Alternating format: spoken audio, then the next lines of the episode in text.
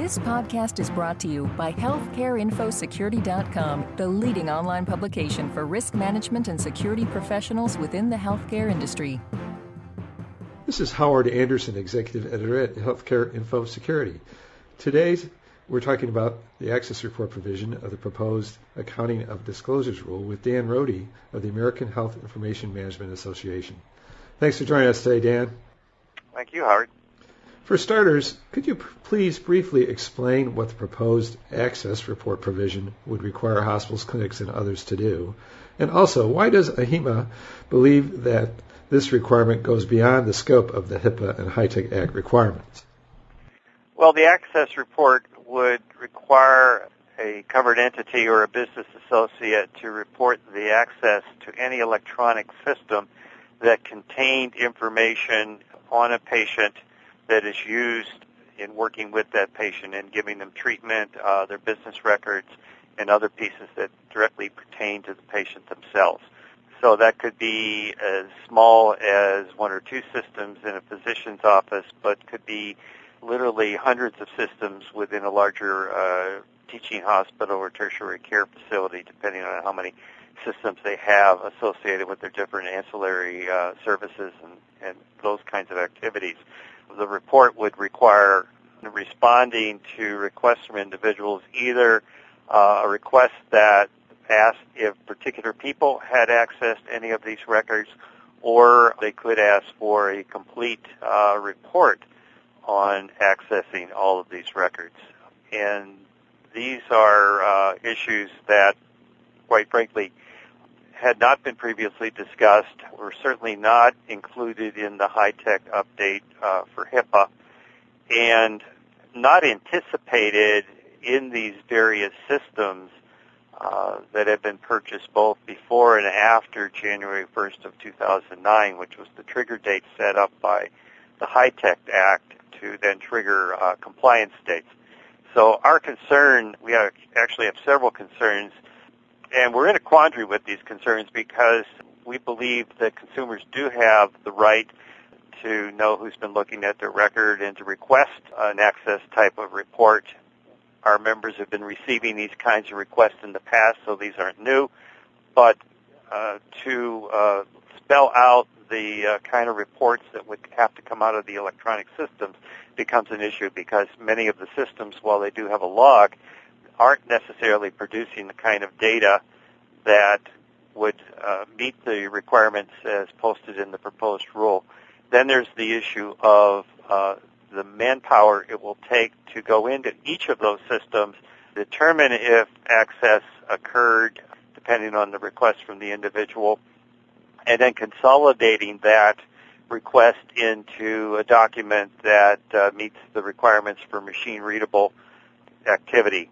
So there's just a lot of work involved in the proposal as it stands. So while we agree with the, the right of the individual, we're very concerned that this would just be a very expensive process for what, so far as we know it, is a very uh, small number of people asking for the access. So why would it be technically difficult for many healthcare organizations to produce the access reports?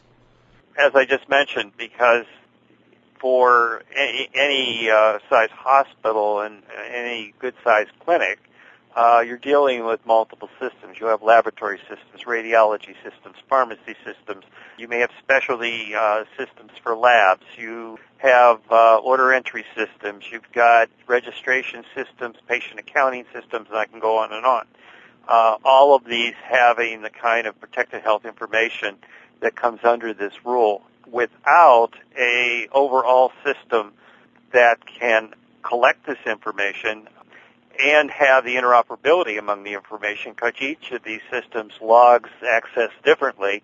There's never been uh, a standard adopted that would allow each of these systems to report very simply into some kind of a dump and then uh, produce a report.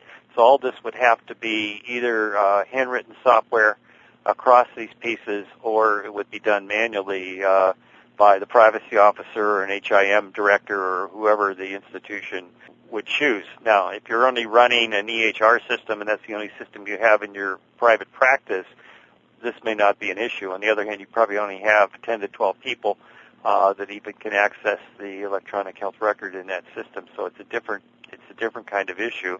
One of our members that was on our task force reported that they they ran a uh, copy in their main system at their institution, and for a two-week hospital stay, they had over 2,000 pages of access.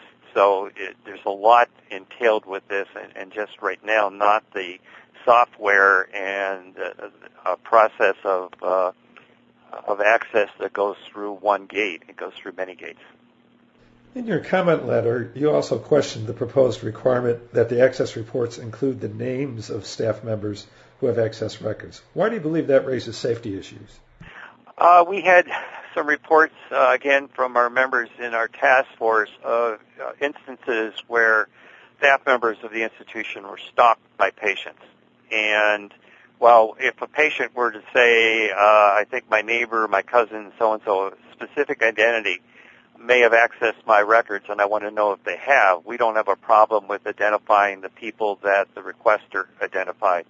But the idea that if we were to run a, uh, I want anyone to access my records over the last six months, having everyone in the institution identified that may have seen that record just raises many, many different kinds of questions. And uh, we don't see a practical use for that, uh, but we do see uh, certainly identity issues, and we think it, it can actually get people probably more concerned about it, uh, access than just providing only the identification of those people that they're concerned with.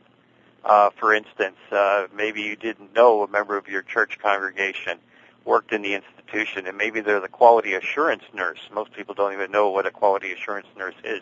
But now you've seen their name on there, and uh, now you're concerned. Well, why did this person that goes to church with me look at my record? And uh, you know that just creates many different additional questions that we don't think people really are concerned about, but could become concerned as as they see this. And, you know, it's probably not a problem in Chicago where you are or Washington, D.C., where I am, where we're in very large cities and not a lot of people know a lot of people. But if you're in a smaller town, you might be amazed who saw your record and legitimately saw your record for the function they perform within the institution. So we just think it, it creates a lot of questions and concerns that really don't need to be there. Also, in your comment letter, you called for pilot tests of the access report concept as well as a study to measure patients' awareness of the issues involved. Why do you believe those steps are necessary? Well, there were a lot of questions about what's this going to cost, and we don't know.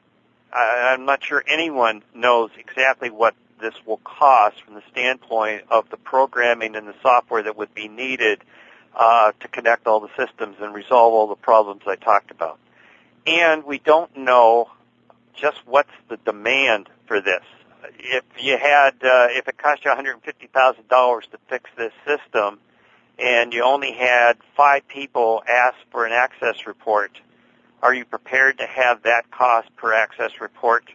You know, is that too far out? And you know, we think to answer that question, you really got to test it. Uh, we also don't know, as I said, the demand of individuals, and this gets a little tricky, but we think it would be interesting to see that in a, in a community that knew that this uh, opportunity exists, would people actually use it? And our other concern uh, that came up, and, and we've seen happen on a rare occasion, if Dr. Phil were to uh, have this as a key story uh, one afternoon on his program, would there be a rush to get access reports? what would that do to an organization? So we thought there were a number of questions that OCR raised that we couldn't address real well and that perhaps it ought to be tested a little better. Uh, again, there may be some other ways to do this. We didn't get real prescriptive in the pilot, but uh, we did think that that there needed to be more answers to this.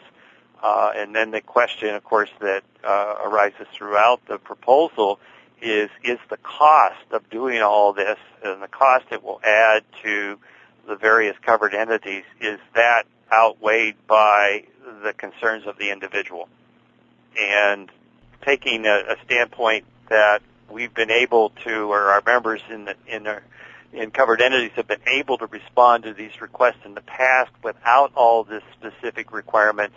We think that if it was studied, we'd find that as it currently stands in this proposed rulemaking, the regulations are way too prescriptive uh, for the benefit that they're going to provide. So finally, can you clarify a bit uh, whether the association believes a reworked version of the access report requirement is achievable, or if the concept should just be entirely scrapped? We think it's achievable. We've been in conversation with other groups, including consumer groups, and we think there's a way to do this. We certainly, as I said at the front, uh, believe that the consumer has a right uh, to this information and should have an ability to inquire with this information. We think that uh, organizations owe it to the individual to respond to their concerns and their requests. We just don't think that, as currently prescribed, it's the the uh, best approach, and there ought to be a better approach. We've been talking today with Dan Rode of AHIMA. This is Howard Anderson. Thanks so very much for listening. This podcast has been brought to you by HealthcareInfoSecurity.com. For more interviews, breaking news, research, and educational webinars, please visit www.healthcareinfosecurity.com.